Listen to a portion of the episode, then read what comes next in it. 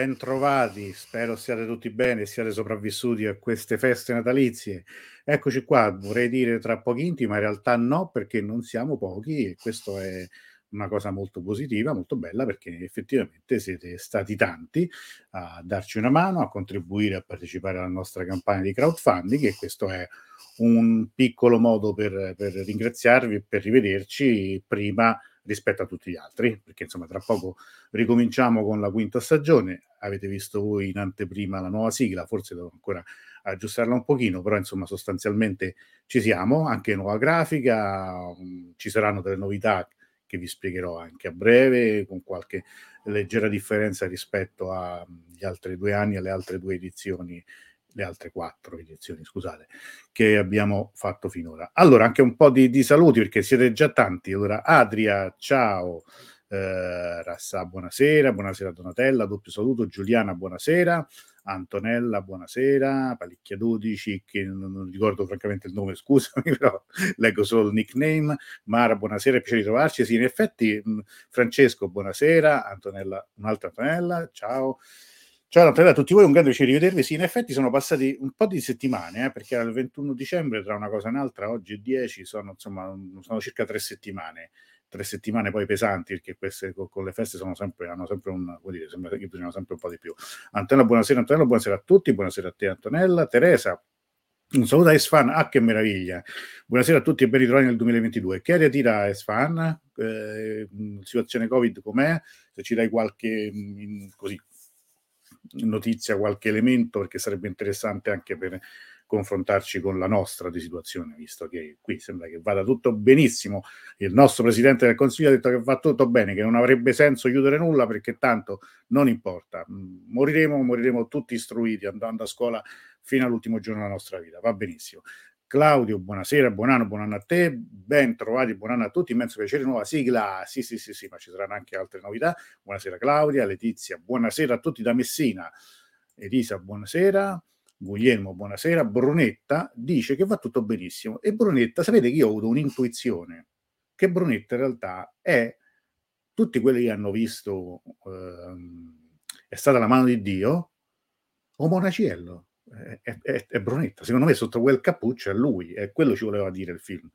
Teresa, Covid sotto controllo certamente meglio che in Italia. Ecco, e questo ci dovrebbe anche far pensare eh, un po' a come stiamo noi, perché effettivamente la mia sensazione da quello che mi arrivava un po' dall'Iran era esattamente questa, cioè che eh, effettivamente in questo momento probabilmente stanno meglio loro, nel senso che la campagna di vaccinazioni per loro è andata abbastanza, molto spedito, credo e non, um, voglio dire, non hanno quel tipo di intoppi che abbiamo avuto noi tra Novax, eccetera, eccetera. Comunque, questo buona notizia per chi, per gli amici iraniani, per chi adesso è in Iran, tra l'altro so diverse persone che sono in Iran proprio per queste feste, quindi insomma sono contento per loro. Tra l'altro so che ha fatto anche la neve a Shiraz, non so se pure Sfana ha nevicato, a Teheran ha fatto un po' di neve, quindi insomma è sempre anche bello qua me piace tanto, però comunque sia vedere anche delle meraviglie iraniane sotto la neve non è una cosa da poco. Allora, eh, io direi che questa sera io non l'ho ancora attivato e mi scuso, ma giochiamo pure perché, cioè, che se no che stiamo a fare? Eh, no, siamo, non siamo tutti, però giochiamo con Diruso. Aspettate un attimo che devo fare prima il, la, la, cosa del, del giveaway qui, che altrimenti mi scordo. Ok, e ovviamente è gioco con Diruso. Vi faccio vedere adesso con che cosa si può vincere. Ok. E pensavo proprio di farvi, eh, Lucia, buonasera, eh, di, di, mettere in palio questo, che è un poster, ovviamente lo mando in PDF in alta definizione, lo potete stampare e scaricare, con la poesia di Sadì, quella che ho recitato io in modo immondo la, la notte di Shabelda, però insomma è, è, è, una bellissima poesia, pensavo anche di farlo non con la traduzione a fronte perché è più bello così. Quindi stasera giochiamo a fine diretta, giochiamo, giocate tutti, dai, così insomma chi, chi lo vince ve, ve, lo mando comunque come, come oggetto dovrebbe essere carino, spero. Allora, allora, cominciamo un po', andiamo avanti. Intanto, tra l'altro, prima di iniziare con la, la, la parola di questa sera, ehm, che ovviamente è Gian, sapete tutti, eh, questo l'avete scelto voi votando giorni fa, dobbiamo cominciare a pensare al domani, cioè cominciamo a pensare a quale sarà la, vo- la, prossima, prossima lettera. La prossima lettera è la C.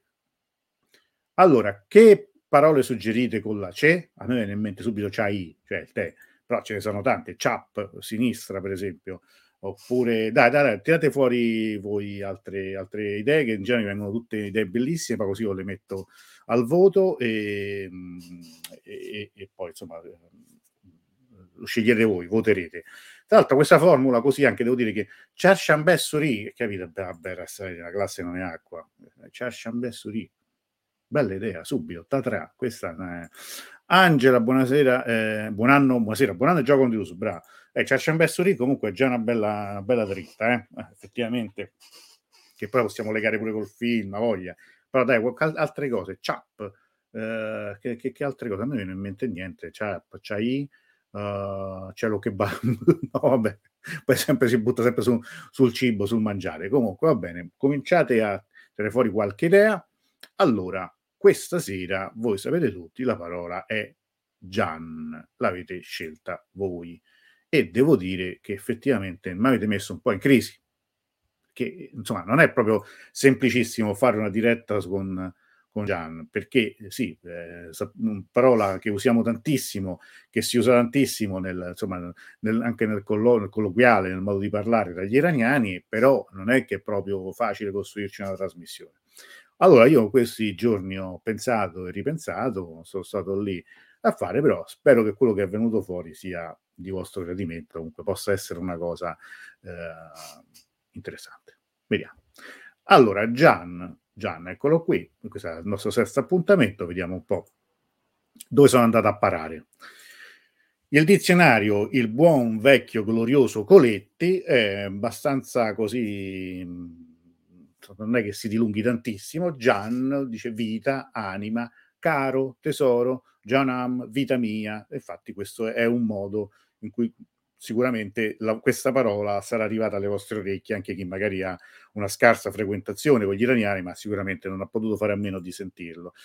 L'origine, l'origine della parola viene dal medio persiano, jin o jian, che appunto è anima o fantasma. C'è anche una pronuncia alternativa che è jun, infatti tanti mh, mm, dicono appunto jun. Sono dei modi di dire, per esempio se eh, Jane Hod Ras Das Dadan, cioè morire, cioè insomma mh, mm, daria l'anima, trapassare, quindi insomma è un modo di dire. Comunque è un, è un modo, una parola che è usata tantissimo. Allora, qui non ho potuto fare a meno di, me, di mettere dei Gianni Napoleon, che è Caro zio Napoleone, che è il celebre romanzo di Raj Pesexad, che avremmo voluto affrontare con la, la, la, nostra cara Anna Vanzan, ma non abbiamo avuto mai il tempo lo scorso anno perché appunto ci ha lasciati prima. E, ehm, però è un uso colloquiale, questo insomma quello che abbiamo detto anche tante volte anche con Dawood, no? quando questo modo di dire che, che inizialmente c'è anche abbastanza di dire che quando una persona eh, ti dice qualcosa e tu non, non, non, capisci, non è come il nostro, come che, si dice Jonam, vuol dire alla lettera vuol dire mio caro, anima mia, però la, la, cosa è bellissima perché spesso se lo dicono uomini barbuti che prima di, di quel momento si hanno magari presi a parolacce o dietro le spalle hanno detto eh, di peste e corna dell'altro. Questo è un caso che ricordo io durante un viaggio in cui uno diceva male dell'altro, l'altro veniva a me mi raccontava l'altro, poi quando parlavano usavano appunto queste espressioni che eh, così insomma me facevano un po' sorridere, ma non c'è niente di strano, è assolutamente, assolutamente normale. E, e appunto questo è il termine con questa parola Gian è molto utilizzata. Allora, qui, qui, è comparso il dilemma de, del vostro povero presentatore saltimbanco, non so come potete chiamarmi. Cioè, di che parlo poi? Esaurite queste, queste cose che ho detto all'inizio che probabilmente il 99,9% di voi già conoscevano. Che cosa mi invento? Che posso dire di interessante o perlomeno di non banale per costruirci una trasmissione? Allora, l'idea è Gian anima, l'anima Mhmm, senza fare battute, l'anima dell'Iran, qual è l'anima dell'Iran? Esiste qualcosa che rappresenta questo paese? Allora, io qui ho messo il simbolo ufficiale, che è quello che sapete, è la parola Allah stilizzata nella bandiera iraniana? Assolutamente no. Questo se io mettessi in testa di rappresentare l'Iran con questo simbolo, che pure è un simbolo ufficiale, eh, sarebbe un guaio perché ci sarebbero tantissimi gli iraniani che invece mi direbbero assolutamente no, quella non è la vera anima iraniana. Cioè, voi pensate, per, questo per, per, capirci tra noi proprio quanto è complicato a volte, cioè è bellissimo ma anche complicato parlare di questo paese. È che quando per esempio io pubblico all'inizio di ogni anno ehm, il, l'articolo con le feste eh, iraniane del 2022, allora in un'occasione, per non mettere sempre poi un'immagine, chiedo mettere sempre un'immagine, non un articolo, per non mettere sempre il Noruso, una volta mi ero azzardato a mettere, se non sbaglio, forse qualcosa relativo all'Ashura o forse a, a Ramadan, non mi ricordo. Ma non l'avessi mai fatto. Hanno cominciato a scrivermi le critiche, quella non è la vera anima dell'Iran, allora tu sei complice del regime, allora tu vuoi fare propaganda per l'Islam, i veri iraniani non si riconoscono in quell'immagine dell'Iran. Insomma, vabbè, una polemica senza fine quando io devo soltanto mettere una foto per non mettere sempre quella col pesciolino rosso con, con, con le immagini classiche del, classiche del Norusa avevo messo un'immagine di una processione religiosa ora se non sbaglio ecco quindi figuriamoci se io mai eh, potrei mettere questo simbolo però l'altro come stilizzazione secondo me è bello eh, funziona è anche abbastanza contraddittorio se pensiamo al fatto che un paese così nazionalista come l'Iran poi mette nella propria bandiera delle parole scritte in un'altra lingua, cioè l'Akbar, no? anche quella stilizzata.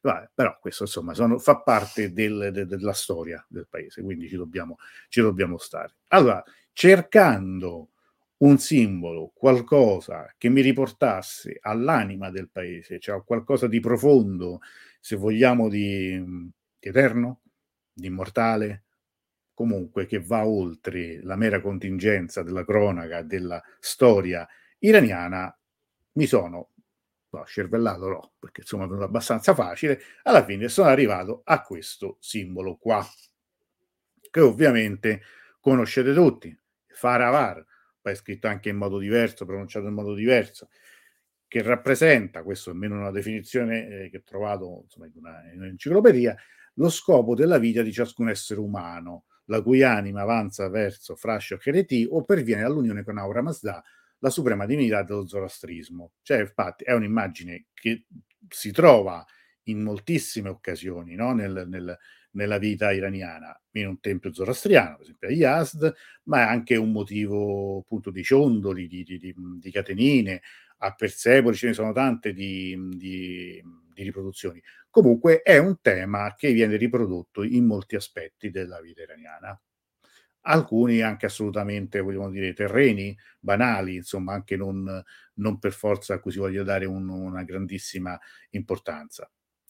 Ad esempio, il Perspolis, il, squadra, una delle squadre più importanti di calcio, ed è una delle squadre della capitale di Teheran, lo aveva prima nel proprio simbolo, adesso non ce l'ha più, ma l'aveva qui come vedete, l'aveva nel proprio logo. Così come questa qui era la banca, Banca Emelì, questo era il tempo, ehm, sono negli anni 40 credo, come vedete al, sull'insegna della banca c'era appunto il Faravar, c'era questo simbolo. Allora, arrivate a questo, è tutto chiaro? Cioè tu dice tutto chiaro su questo? In realtà no, cioè non abbiamo una, una, una, una spiegazione univoca di questo simbolo, eh, che è presente anche in altre civiltà del Medio Oriente, anche per esempio gli Assiri, gli Egizi, qui per esempio vedete una, un'altra riproduzione che è Assira. Quindi mh, mm, quando si entra in, in questo, eh, questa materia, in questo ambito, non è che c'è una spiegazione univoca, non è che è proprio chiarissimo su cosa sia questo simbolo. Possiamo dire cosa non rappresenti, o, o, perché magari spesso gli iraniani lo esaltino al posto di altri simboli, eh, per cui molto spesso i giovani e le generazioni lo, lo, lo, lo mostrano, lo, mettono, si fanno i tatuaggi ed è un modo per rivendicare anche insomma, un'eredità pre-islamica e, e comunque che si rifà al tempo degli antichi persiani. Fin qui tutto affascinante, tutto bello, voi mi direte voi, ma mo che ci racconti? Io quello che vorrei raccontare questa sera è una storia particolare che ci porta in un posto molto particolare dell'Iran, in una regione mhmm, non proprio battutissima dai visitatori e dai turisti, che è la regione di Kermanshah. La regione di Kermanshah, adesso vediamo perché. Daniele dice appunto, è una religione antichissima. Sì, sappiamo che lo zoroastrismo Mhmm, non voglio parlare dello zoroastrismo perché è un tema molto, molto ehm, vasto, eh, si dice sia la prima religione monoteistica, ehm, su c'è chi sostiene che in realtà invece no, sia l'ebraismo sia antecedente allo zoroastrismo, altri dicono il contrario. Io non ho le competenze per entrare in questa disputa, né è il tema di, di questa diretta, ma il tema di questa diretta, diretta che appunto, il, partendo dalla parola Gian, è l'anima e in un certo senso l'anima dell'Iran. Per farlo ho scelto in particolare una storia questa storia ci porta nella regione di Kermanshah, in un, una storia particolare, in un posto particolare, e a Bistun. Non so quanti di voi siano stati, è, un, è, un, um, è uno dei siti archeologici più affascinanti dell'Iran, ma la regione, che è Kermanshah, siamo nel Kurdistan iraniano, non è proprio centralissima, quindi molti tour non, la evitano, non, non, ci arrivano, ma non, per, non, perché ci siano dei problemi particolari, semplicemente perché sapete che l'Iran è un paese molto vasto, sono cinque volte l'Italia, quindi percorrerlo, visitarlo tutto, è, insomma, è una bella impresa.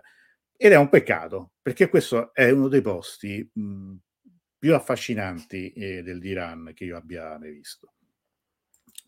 Vedete questa foto, questa è una um, quadratura da, da lontano, questo da più vicino, questa è una foto che, che ho scattato io, io sono, sono, riuscito a salire lì su quelle impalcature, attenzione, purtroppo non ci si potrebbe andare, solo dico, però quella volta noi siamo riusciti ad andare perché siamo andati a nostro rischio e pericolo, ma ci siamo arrampicati. Io con sprezzo del pericolo e delle mie, mie io soffro di vertigini in modo incredibile, ma uh, per, per, per, vederlo ho, ho superato anche quello. Allora, c'è un'iscrizione misteriosa e vedete che qui c'è il Faravar.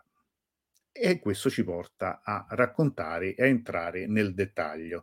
È un'iscrizione bellissima, un bassorilievo, vedete che, che, è molto in alto, faccio rivedere prima per, per, capirci, è qui e quindi insomma non si vede da sotto, si intuisce appena che ci sia qualcosa, ma un visitatore che volesse vederlo da vicino si dovrebbe per forza arrampicare su quelle impalcature e arrivare allora, siamo su una parete della montagna, 100 metri di altezza.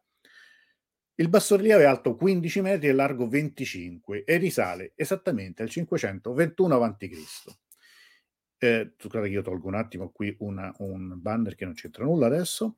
Questo bassorilievo era conosciuto fin dall'antichità, ne scrive già nel V secolo a.C. lo storico greco Ctesia di Cnido, seguito nei secoli successivi da Diodoro e Tacito, fin, fino al nostro, nostro perché italiano, Piero della Valle, nel XVII secolo. Quindi è un, come dire, è un, uh, uno, uno, un, un'iscrizione, un, un bassorilievo che è conosciuto da secoli, eppure ha mantenuto nei secoli un mistero.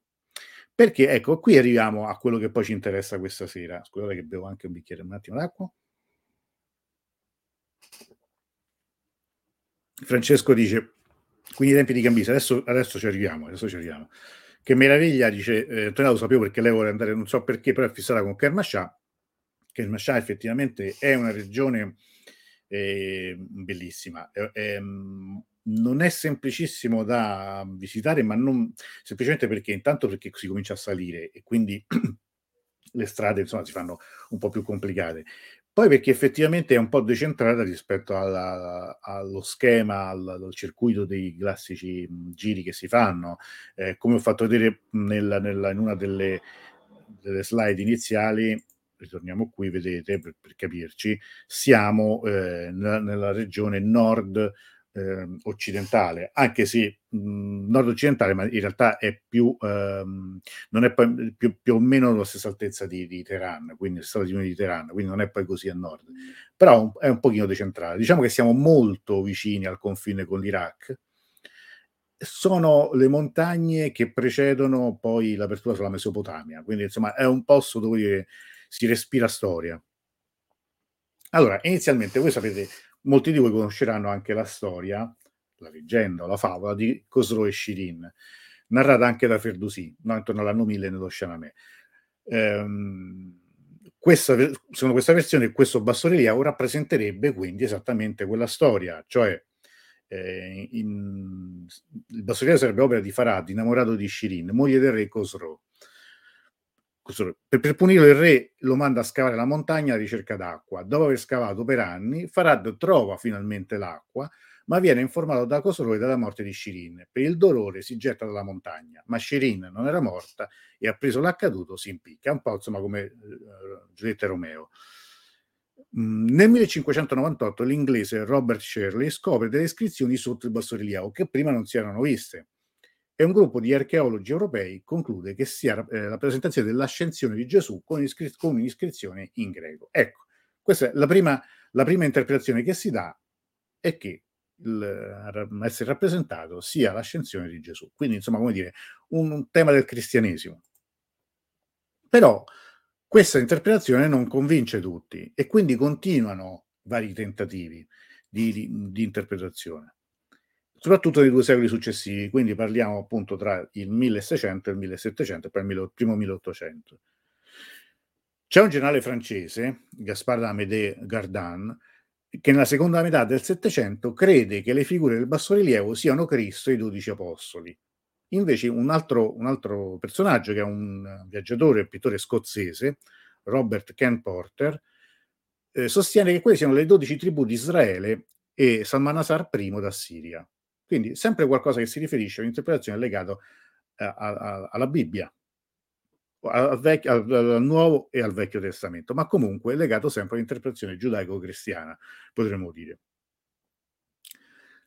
La storia di questo bassorilievo, di questa interpreta- dell'interpretazione di questo bassorilievo cambia quando il tedesco Friedrich Grodefend comincia a decifrare la scrittura cuneiforme dell'antica Persia e riesce a decifrare però soltanto 10 dei 37 simboli cuneiformi. Nel 1835 entra però in scena, e questo è il cambio, il cambio di passo, il, eh, Henry eh, Cranswick Rawlinson, che è un ufficiale della compagnia inglese delle Indie orientali, che viene assegnato allo Shah mm, dell'Iran, cioè lui, lui per lavoro si trova in missione, si trova in Persia e quindi lui diventa, scopre questo, questo bassorilievo e queste iscrizioni che diventano in poco tempo la sua ossessione. Insomma, sappiamo che molto spesso la storia è fatta no, anche di ossessioni, di personaggi che legano la propria storia, il proprio vissuto alla scoperta, alla decifrazione, alla risoluzione di un enigma. Lui, questo ufficiale inglese, è, è, è, concentrato, vuole assolutamente capire che cosa rappresentino queste benedette, maledette iscrizioni. E vedrete che alla fine arriviamo a un passaggio, a una vera svolta. Lui riesce ad arrampicarsi sulla montagna e fa dei calchi in cartapesta, perché se no eh, era complicato pure lavorare direttamente in loco, anche perché noi adesso lo vediamo qui, la bella foto al sole, ma chiaramente poi dipende pure dalle stagioni, dalle condizioni atmosferiche, non è una regione quella dove, dove si scherza, ricordo che già a ottobre faceva un freddo incredibile. E lì si rende conto, facendo questo, queste, mh, questi, questi calchi, che in realtà il, è uno stesso testo, ma scritto in tre lingue diverse, il persiano antico, l'elamitico e il babilonese. Ecco, e qui già è, come dire, è una, è una bella, come dire, un, ha, ha, trovato un, un, un, cambiamento niente male, no? questo, questo, personaggio ha capito quello che finora, fino a quel momento non aveva capito nessuno, cioè in realtà non sono dei testi diversi, ma lo stesso testo che però è stato scritto in tre lingue diverse. E già questo ci pone dei perché, perché hanno fatto un'iscrizione e hanno scritto in tre lingue diverse. Scusate, rieccoci. Lui prima riesce a decifrare il persiano, poi insieme ad altri studiosi, perché insomma non è che fa tutto da solo, nel 1844 riesce a decifrare anche la versione elamitica e quella babilonese. Le iscrizioni diventano così per la scrittura cuneiforme quello che la stella di Rosetta aveva rappresentato per i geroglifici egiziani. La chiave per accedere a una lingua morta è indecifrabile. Ecco, questo è, come ci dice anche Letizia, è tra l'altro la prima testimonianza di antico persiano in cuneiforme achemenide. Questa è una, è, è, è, è una svolta nel, nello studio dell'antica civiltà persiana. Quindi questo passaggio è affascinante, importante da un punto di vista storico-archeologico, ma poi anche per la storia che racconta. Quindi, che cosa, che cosa racconta questa storia? Racconta che in realtà il bassorilievo non rappresenta né Gesù, né le dodici tribù di Israele, né, né, altre storie che per noi sarebbero magari molto più familiari e, eh, come dire, interne alla nostra cultura, alla nostra cultura, potremmo dire occidentale, basata appunto sulla tradizione, sulla storia giudaico-cristiana, ma è una storia al 100% persiana e per questo io ho scelto di raccontarlo attraverso questa parola, forzando anche forse un po' tutto il senso del, del, del gioco e della trasmissione. Perché il bassorilievo rappresenta Re Dario che trionfa sull'usurpatore Gaumata. Di che storia si tratta? Nel 522 a.C. il re Cambise II è lontano dalla patria, impegnato nella campagna d'Africa. Durante la sua assenza prende il potere Gaumata, sacerdote del culto di Mitra, vagamente somigliante a Baria, conosciuto anche come Smerdi, fratello di Cambise. Da questi fatto uccidere nel timore di perdere il trono. Gauta fa leva sul malcontento del popolo, stanco del potere dispotico di Cambise, e promette di non far pagare le tasse. Questa è una promessa che in tutte le latitudini, in tutti i secoli, in tutte le epoche, funziona sempre. Fai, fai pagare le tasse e, e, tutti quanti ti sostengono. Però questo personaggio, questo Gaumata, questo insomma, sacerdote, leader che si improvvisa imperatore, governa solo sette mesi perché Cambise muore prima di tornare in, pa- in Persia, cioè in Padre e, e Dario, ufficiale degli immortali persiani, la guardia reale, a uccidere l'usurpatore e prendersi il trono dell'impero. Scusa, adesso qui tolgo pure il banner che ci dà un po' fastidio, che terrà per sé dal 521 al 486 a.C. Insomma, per, per, per farla breve, eh, Cambise parte per la guerra, il suo trono viene usurpato, Cambise muore, eh, l'usurpatore del trono è un religioso che fa leva sul malcontento del popolo, ma eh, il, il, questo, questo, leader nuovo rimane pochissimo tempo, eh, pochi mesi, perché è Dario, che è un ufficiale della Guardia Persiana, gli Immortali, che tra l'altro gli Immortali è, è, una, è, è una, dire, una, parte dell'esercito italiano che rimarrà fino alla fine, anche fino all'ultimo Shah, c'era una parte del, del, dell'esercito che era chiamata quella degli Immortali, cioè quelli che si sarebbero lanciati contro il nemico anche per difendere il proprio Shah. Quindi eh, il bassorilievo racconta questa storia e quindi che succede? Che per celebrare questa restaurazione, possiamo chiamarla così, Dario fa erigere il bassorilievo e comanda di incidere l'iscrizione nelle tre lingue più importanti del suo impero. Ecco perché sono tre lingue, perché deve essere compresa, deve essere un messaggio chiaramente al mondo, al mondo, a quello che allora era il mondo persiano, quindi al, all'impero.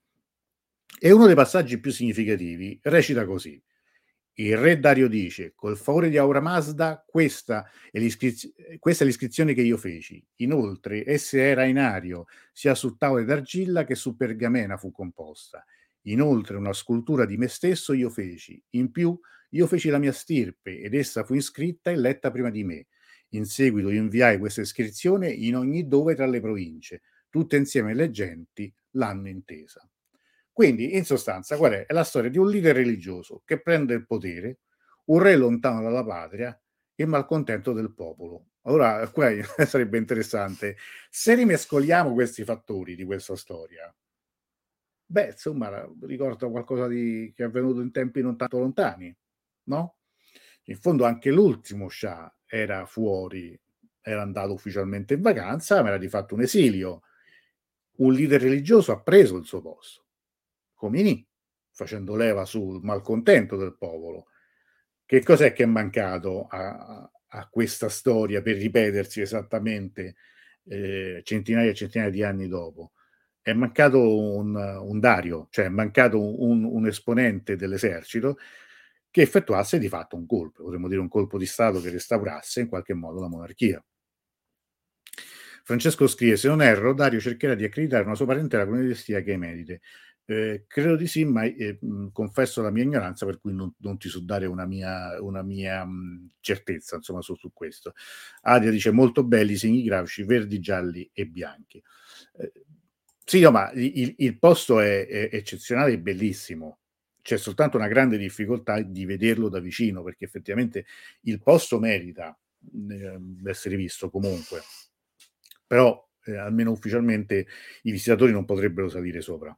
Io mhmm, ho fatto insomma delle foto, queste che, foto che vedete le ho fatte io, perché oggettivamente non, non, sono tantissime le foto che si trovano vicine. Ci sono andato oramai parecchi anni fa, 7-8 anni fa, quindi insomma eh, non, non, sono proprio di, non sono presente. Però ecco, è, è, una storia molto, molto iraniana in cui appunto c'è un, uh, un conflitto sempre all'interno della, della monarchia, tra il popolo, la religione e che porta in questo caso a una restaurazione che viene celebrata attraverso questo bassorilievo.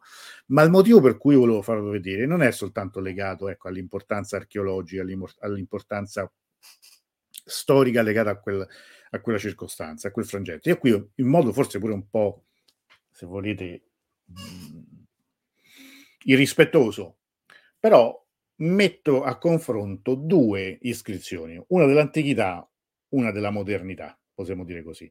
Bissun da una parte, un murales di Teheran dall'altra. Allora, cosa c'è secondo voi in comune tra queste due immagini, tra queste due tipo di comunicazione, diciamo così, dovessimo fare una, una specie di workshop sulla comunicazione, secondo voi cosa hanno in comune l'iscrizione di Bistun e i murales tipo questo qui eh, a Teheran? Dai, giochiamo un po'. Tanto io bevo pure un bicchiere d'acqua perché effettivamente ho, ho, ho parlato un po', dopo, dopo qualche settimana uno non c'è più abituato.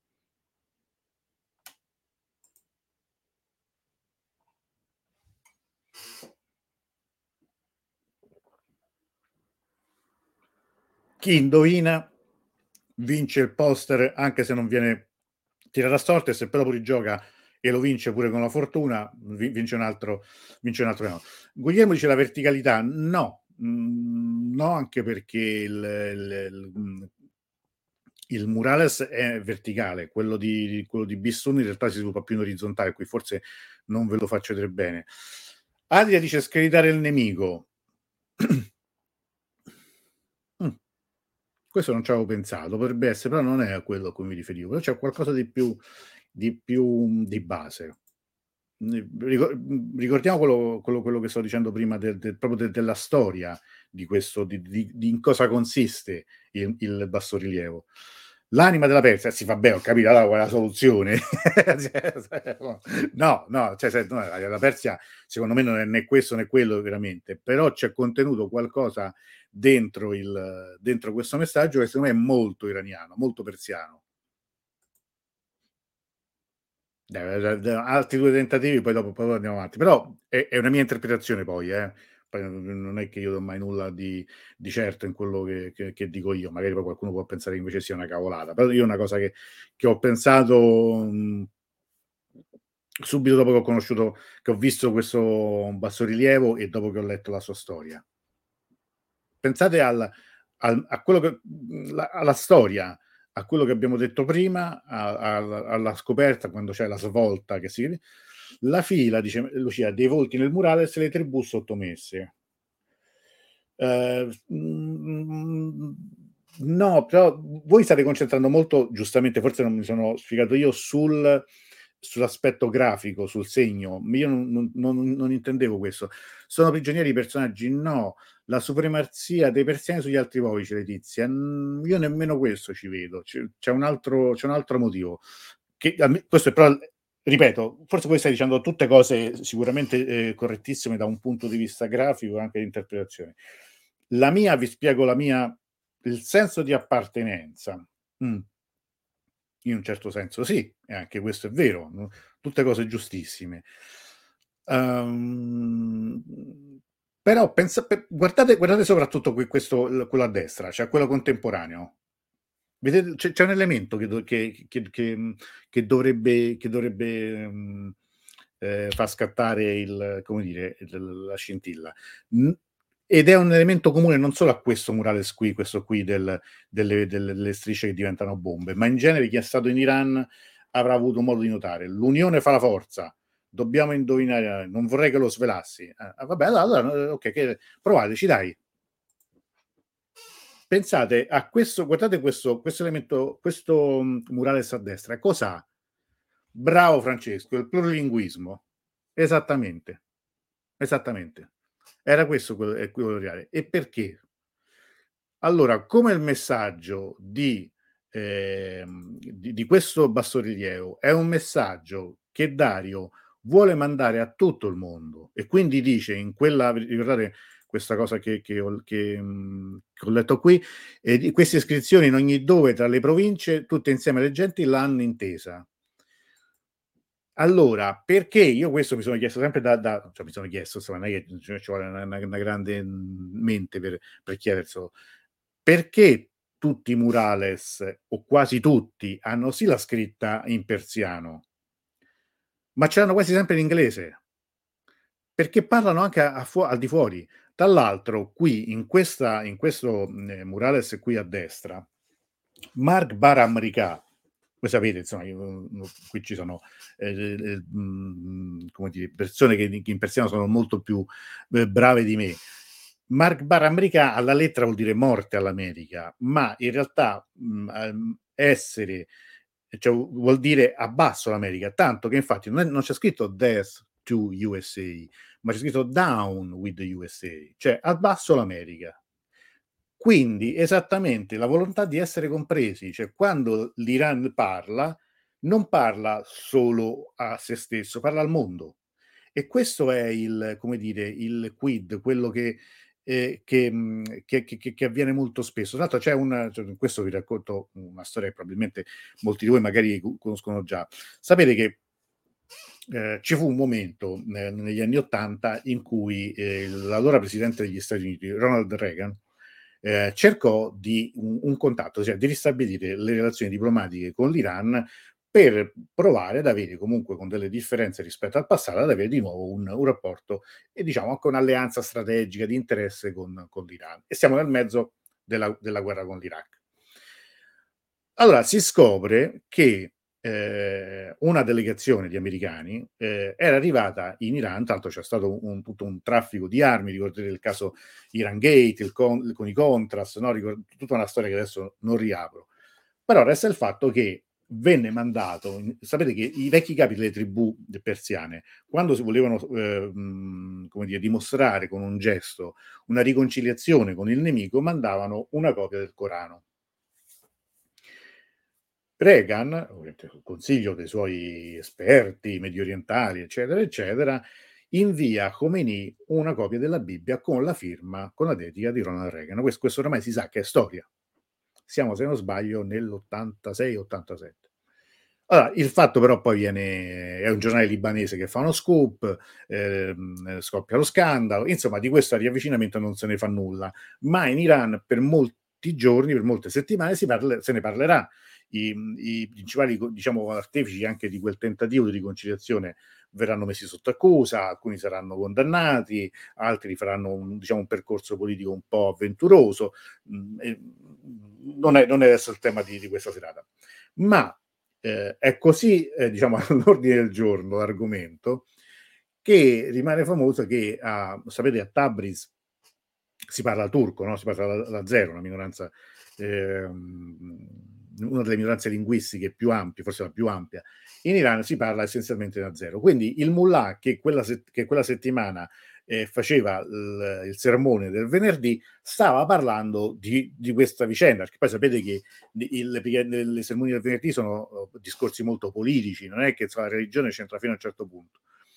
E questo personaggio che poi divenne famoso, sapete che poi sugli azeri poveracci in Iran si raccontano le barzellette come da noi con i carabinieri, quindi diventò famoso perché a un certo punto questo faceva il discorso in azero, a un certo punto si ferma e dice: "Parliamo in persiano, così ci capisce pure Reagan".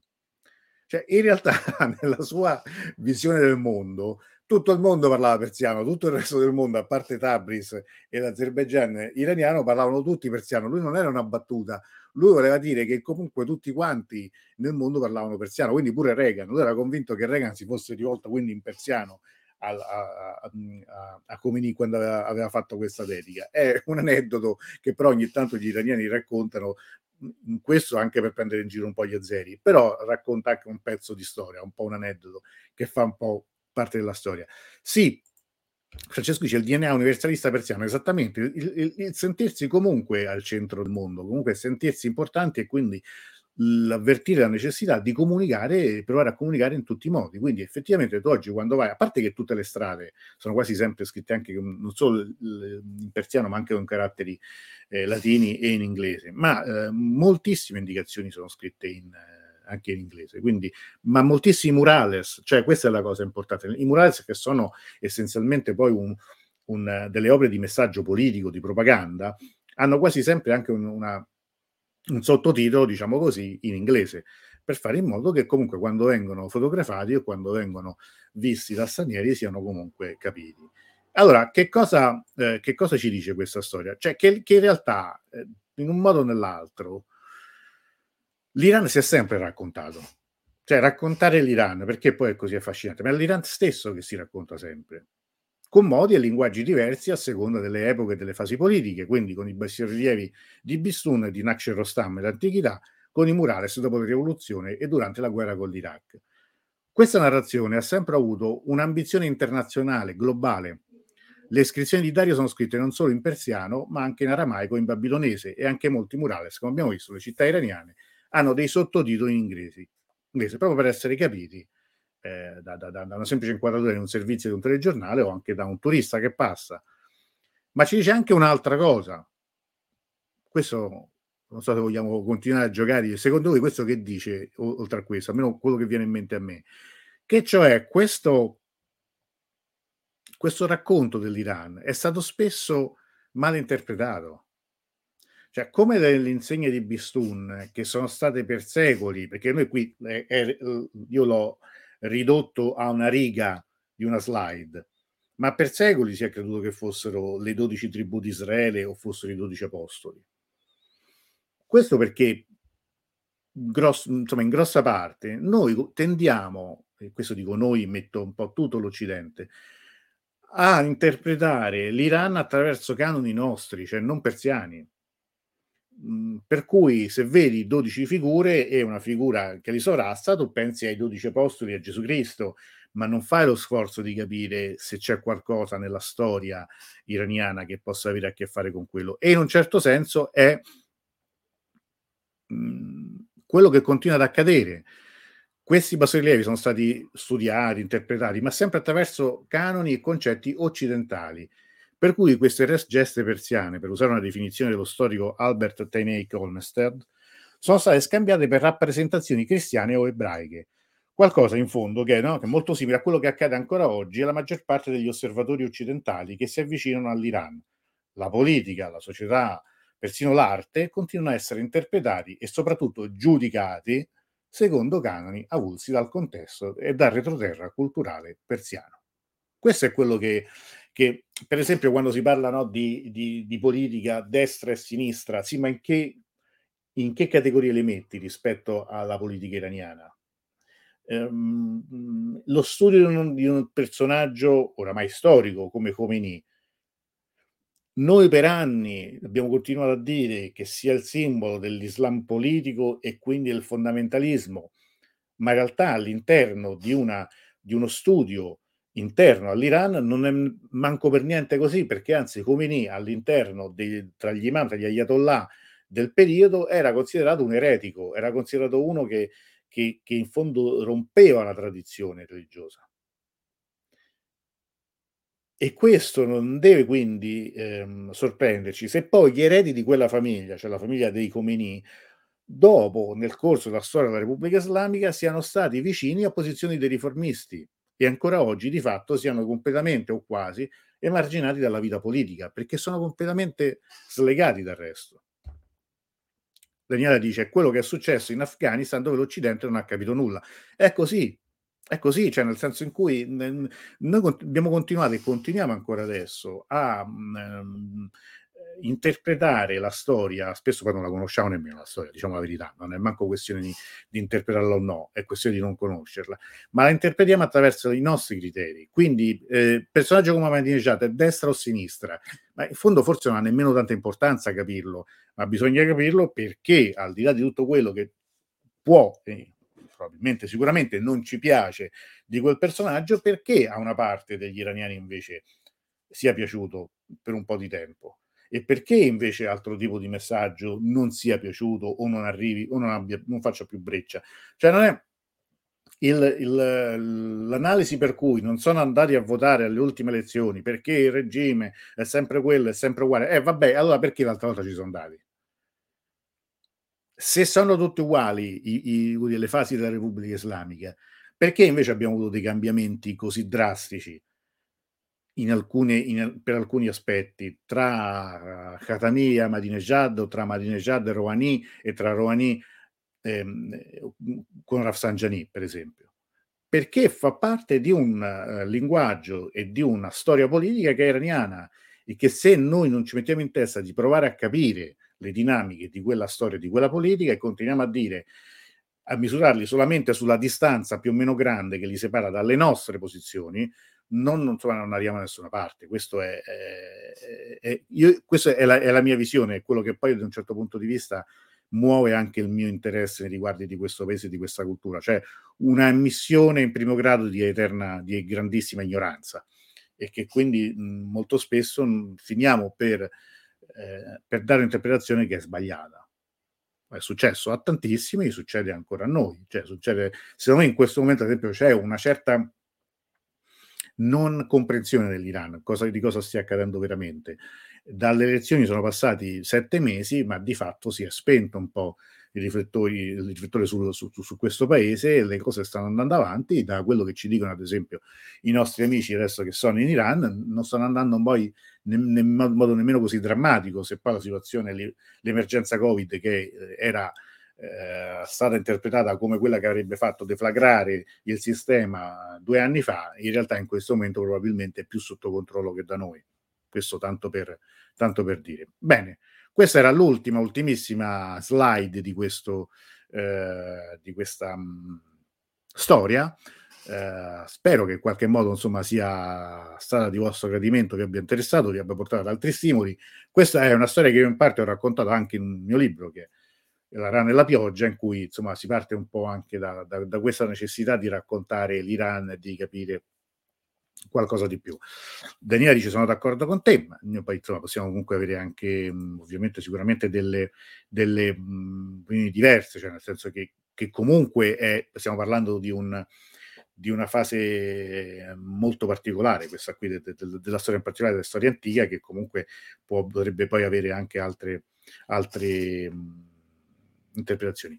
Adria dice una domanda importante. Ora, quando ci vediamo la prossima volta? Allora, cominciamo col, col dare un po' di, di date. Sicuramente, questo poi io metterò, pubblicherò la, il calendario, la diretta che aprirà ufficialmente, questo è un po' di enfasi, la, la quarta stagione di, eh, la, scusatemi, la quinta stagione del, di, di, di conversione sull'Iran.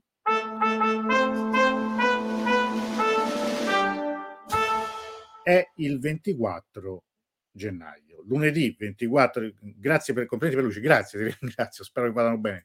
Qui poi Adria è, è lei la consulente Tanto dice eh, Francesco, la Bibbia mi che ha girato misteri persiani. Bene, sono curioso di sapere cosa ne pensi. Allora, il, la prima diretta sarà il 24 gennaio, lunedì 24 gennaio alle ore 21 e parleremo di danza persiana. Quindi ve l'avevo promesso, la prima, la prima, mh, ehm, la prima puntata, diciamo a tema di questa stagione sarà dedicata alla danza, alla danza persiana in particolare. La, avremo Anaita Ceregalì da Genova in collegamento che so che sta preparando insomma qualcosa, ma, eh, ma fra due settimane. Però prima io farò sicuramente, devo decidere un po' quale, mh, che giorno, una diretta di presentazione della stagione, mh, ovviamente aperta a tutti, questa sera siamo soltanto noi, anche se siamo veramente tanti, fa molto piacere che, che, che ci siate, che siate intervenuti, tra l'altro ricordo che questa uh, diretta resterà comunque online, poi nei prossimi giorni la metterò anche insomma, visibile, farò il podcast. E farò una diretta di presentazione. Un'altra diretta che già sto preparando è invece sul libro che parla anche di Iran, ma non solo. È un libro che parla un po' di fantascienza, parla un po' di, di, di, di cinema, parla un po' di fantapolitica che ho avuto il piacere di presentare alla, a più libri all'ultima edizione a dicembre scorso, sarà con noi l'autore insomma parleremo credo che possa essere eh, interessante. Eh, poi vi anticipo anche che avremo, se non sbaglio, adesso non so se il 31 gennaio o il primo gennaio o il primo febbraio, sarà con noi uno storico studioso eh, irano-americano, John Gasvinian, che ha scritto un libro molto interessante sul rapporto tra Stati Uniti e Iran, anzi meglio tra America e Iran, America e Persia, non degli, soltanto negli ultimi decenni, ma dal 1700 in poi, quindi da quando nascono gli Stati Uniti d'America eh, in poi. È un libro secondo me molto interessante, è in inglese, la diretta sarà in inglese, quindi insomma, vi beccherete anche il mio inglese, ma è un modo anche, come dire, sarà quasi obbligata perché mh, mi sono accorto che un 20% di ascoltatori che, dei podcast è dagli Stati Uniti. Quindi c'è un, un, un, una, un blocco diciamo, di, di, di fedelissimi de, delle conversazioni che stanno negli Stati Uniti. Quindi mi sembra anche doveroso provare ad andare incontro. Avremo poi un'altra diretta, invece questa addirittura proveremo a farla in persiano, ma questa vi, vi assicuro che la tradurremo all'impronta, e sarà con una regista eh, cinematografica iraniana, parlerà di un suo documentario sugli immigrati afghani in Iran. Quindi, insomma, il, mm, diciamo, sto lavorando a una serie di, di, di, appuntamenti, vorrei arrivare ad avere, insomma, un blocco già pronto. Ci risentiremo sicuramente anche presto con... Uh, con Davud, vedere un po' adesso se l'appuntamento del venerdì sarà confermato o meno, questo in base anche ai suoi appuntamenti, però ecco, mh, tendenzialmente sarà questo un po' il calendario. Allora, ehm, Lucia dice puntata stupenda, puntata, grazie, sono molto contento, mi ha ricordato il mio amico Kirdi le sue iscrizioni. Qui a tornare il 24 il tuo compleanno, beh, allora faremo gli auguri in diretta, magari farai, farai di meglio da fare la sera del 24, però insomma magari puoi vederlo dopo o, o uscire dopo, adesso, insomma non, non lo so. Eh, che meraviglia, beh, sono contento che vi piaccia, ma nella sigla di questa diretta è scritto quinta stagione, sbaglio. Sì, esattamente, la quinta stagione è cominciata questa sera. Sì, questa è un po' un'anteprima. Anaità dice era stata a Genova, è una VIP, eh, sì, eh, ma è, è, è, una VIP, ma anche il fratello, anche Babacca è un VIP, no? Tanto simpaticissimo, devo dire. siamo visti pochissime volte a Genova, sempre in circostanze molto sempre di fretta, però molto molto simpatiche. Adria eh, parla appunto di Bakhtash Abtin, è un, un personaggio, eh, credo che tutti voi abbiate sentito parlare di lui questi giorni perché è un, um, uomo di, di, cinema, attore, scrittore, poeta, che stava in carcere per motivi politici e ha contratto il Covid in carcere ed è morto. Quindi ne parleremo, ne parleremo, ne parleremo a breve. Adesso, insomma, il tempo è perché è successo veramente pochissimi giorni fa, quindi è un ma ne parleremo. Tutti temi molto interessanti, io lo spero, anzi se, se poi ci sono anche, se avete anche voi delle, delle, così, dei suggerimenti di, di, insomma, per, per, altri motivi, per, per, altri, scusate, per altre dirette, ditelo senza problemi, così avrò anche più tempo per preparare. Ricordo pure che chi ha ehm, diciamo, i, diciamo, i donatori più, quelli più generosi, che hanno appunto optato per l'opzione con cui si aveva diritto al um, seminario online. Ci vediamo domenica 30 gennaio, il pomeriggio, che dovrebbe essere per ora va bene a tutti, e parleremo della guerra Iran-Iraq. Sarà un'interpretazione un po' particolare, cioè non vi farò un po' una storia delle battaglie o de- de- del fronte, come cambia, ma anche per vedere quali effetti ha avuto la guerra sulla società iraniana, sul, sulla politica, ma soprattutto sulla società, proprio sulla, sulle generazioni di studenti e quelle generazioni successive, cioè i cambiamenti sociali portati dalla guerra imposta. Adria, eh, si, mi interessa un corso di, di, calligrafia persiana moderna. Bello, questo è molto bello, dobbiamo cercare qualcuno che lo faccia, ma lo faremo.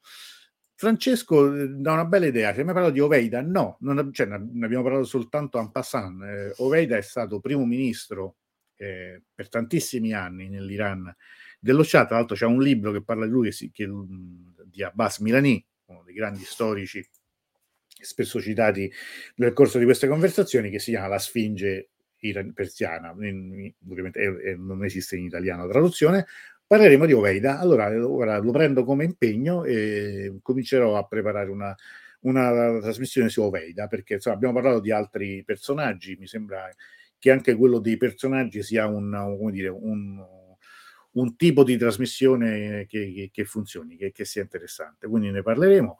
Abbiamo ovviamente tanti, abbiamo visto insomma già tanti argomenti di cui parlare. Proseguiremo con la... Uh, con l'alfabeto persiano. La mia idea è, è poi di fare mh, per evitare di rifare, insomma, adesso per un po' non, non, non vi chiedo nulla, ma insomma, mi piacerebbe fare anche una forma di abbonamento al, al, canale, quindi dedicare poi una diretta in esclusiva agli abbonati al mese.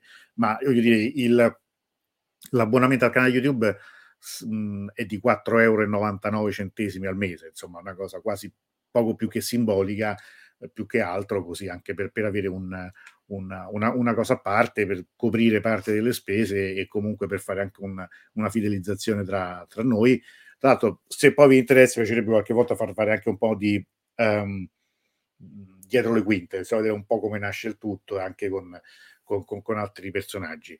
Eh, l'obiettivo è avere tra due mesi e mezzo un appuntamento importante, tutti gli iraniani già sanno a cosa mi riferisco, cioè a Noruz, e fare il secondo Stream Festival, Noruz Stream Festival, come il primo abbiamo fatto lo scorso anno, e su quello stiamo lavorando, insomma non, è, non sarà cosa da poco, ovviamente sempre con l'istituto, con Nega e vediamo con altri partner che se saranno disponibili, però che quello è una, è una cosa diciamo a lungo termine, ma che sicuramente vogliamo ripetere che l'anno scorso sarà molto interessante.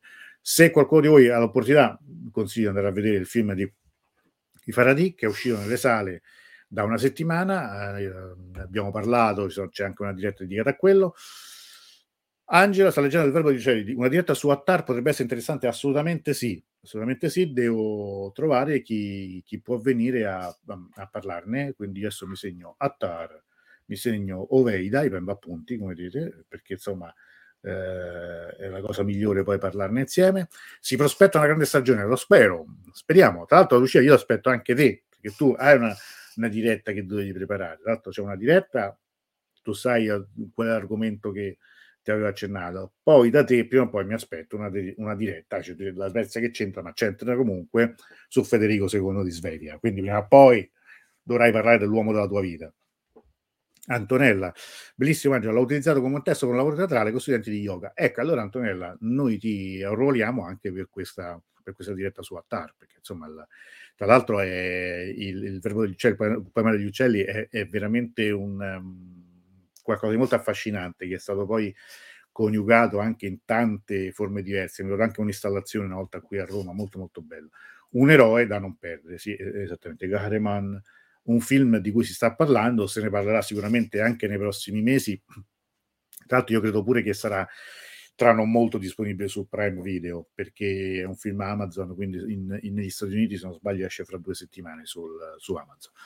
Bene, se non ci sono, sì, esattamente, c'è anche lo spettacolo, dice Guglielmo, meravigliose storie di Peter Brook. Guglielmo, pure aspetta anche proposte da te anche per essere protagonista. So che tu sei un po' dubbioso, non ti va di, di, comparire, però insomma so che tanti di voi avrebbero tante cose da raccontare, quindi mi piacerebbe coinvolgere anche per bambini. È vero, è vero, molto molto bello. Bene, allora, ehm, siamo arrivati al momento di, di giocare. Eh, ricordo che comunque Francesco ha vinto comunque il, um, il, il, poster, diciamo il file poster, perché insomma ha indovinato quello che ho detto. Adesso giochiamo. Chi eh, indovinerà riprenderà comunque insomma questo, questo poster, vi faccio rivedere un momento. Eccolo qui. Questo fatto io, eh, quindi non potete dire che brutto, no, scherzo, ovviamente è in alta definizione. E, ehm, lo, lo, lo, vince Francesco, se dovesse riuscire Francesco anche nel gioco, sceglierà un altro, un altro premio. Allora, a questo punto direi che è chiuso il televoto, come facciamo sempre, vediamo chi è fortunato o fortunata di, di questa stagione, di questo primo gioco della quinta stagione. Annalisa, ecco in extremis, brava che hai fatto proprio mentre, mentre stavo per chiudere. A questo punto giochiamo e vediamo chi vince questa sera. Mettiamo anche un po' un effetto